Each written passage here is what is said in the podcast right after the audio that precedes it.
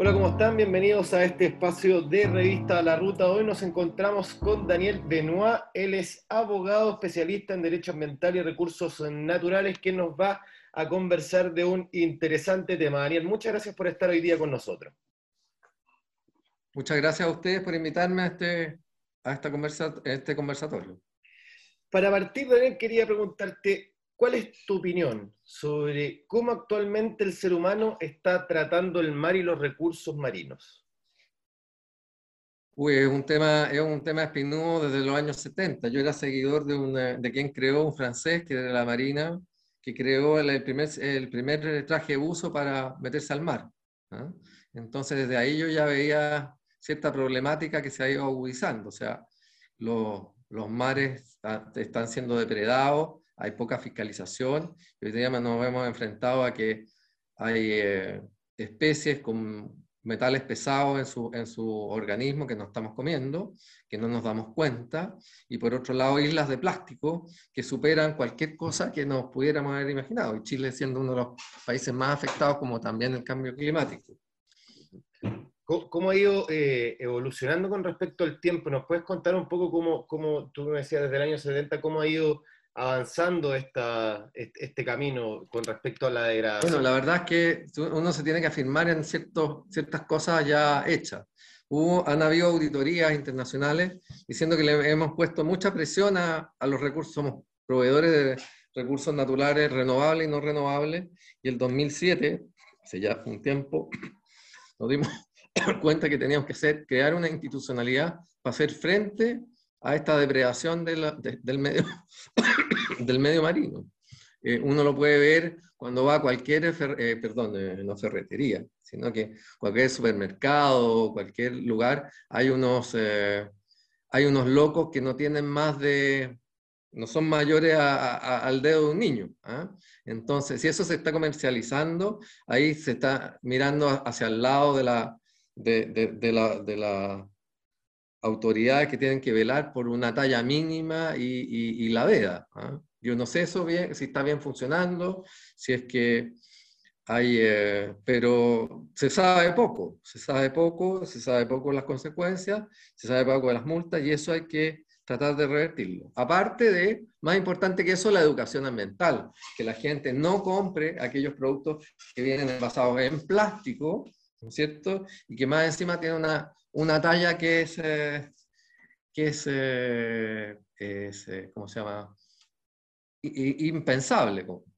Claro, que, se, nota finalmente que se está interrumpiendo el crecimiento de, lo, de la especie y lo, inmediatamente lo comercializan. También yo lamento, porque aquí las leyes se demoran bastante, y las leyes no, por eso yo creo más en la educación ambiental, porque penetra más eh, las leyes, hay una ley, cuando se crea toda esta institucionalidad, un ministerio, una superintendencia encargada de fiscalizar, eh, falta que acojo, porque hay una, hay una, es necesario un servicio de biodiversidad y áreas protegidas para mantener prístino o tratar de conservar lo mejor posible nuestra riqueza del fondo del mar o recursos bentónicos y, otros, y, em, y poder protegerlo, poder cautelarlo y poderlo reservarlo. Tenemos si era áreas, áreas ¿no es cierto?, importantes de protección eh, marina para especies como cetáceos, para evitar que se lo lleven a, su, a sus platos los japoneses, pero eh, nos falta fiscalizador y no, fiscalización y, no, y nos interesa que se haga.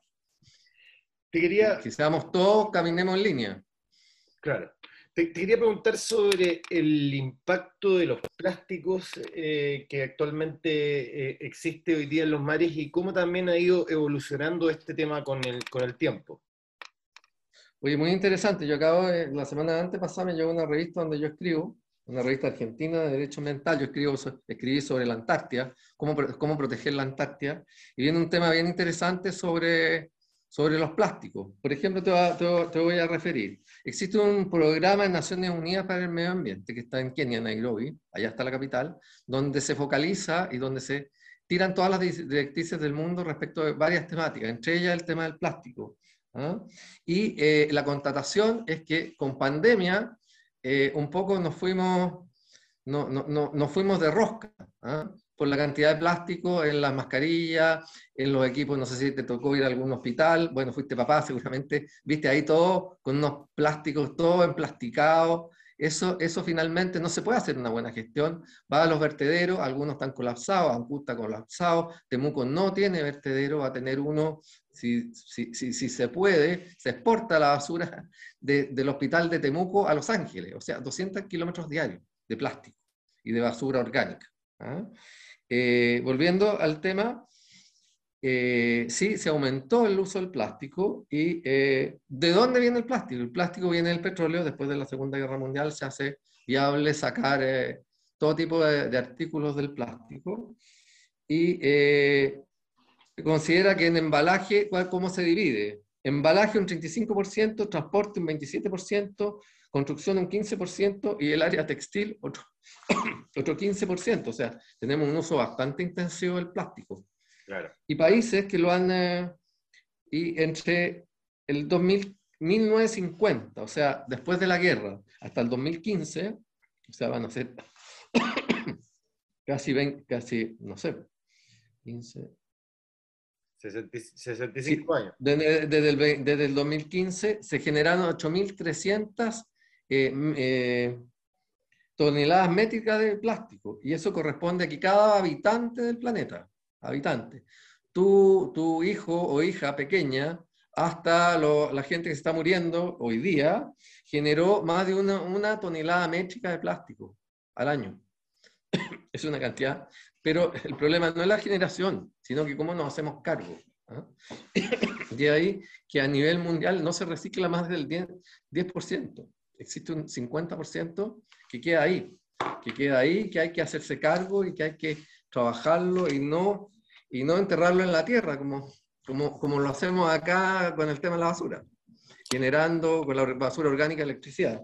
Ahora, eh, prohibiciones. Canadá en el 2019, plástico de un solo uso, igual que Kenia, Chile en el 2018, Uruguay e Indonesia en el 2019. Pero no sabemos cifras actuales, qué es lo que pasó después con la pandemia. Eso era antes. ¿Se fijan? Yo creo que todos tuvimos que levantar la vista con el tema del plástico porque habían otras prioridades.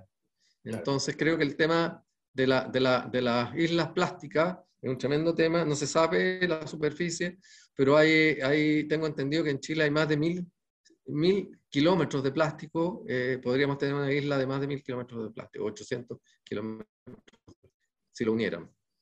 Claro, eh, si se hiciera todo, todo en conjunto. Pero te quería preguntar, ¿cuáles son los impactos que producen en la vida marina y cómo esto también afecta a los seres humanos? Porque acá ya no estamos hablando solamente de un problema de que estamos tirando plástico al mar, sino que ese plástico se nos está devolviendo a través de la comida. Entonces, si Exacto, se degrada, se, se degrada el plástico en microplástico, entiendo que ha llegado hasta la Antártida, eh, y eh, eso se, traga en el esófago. ¿ya?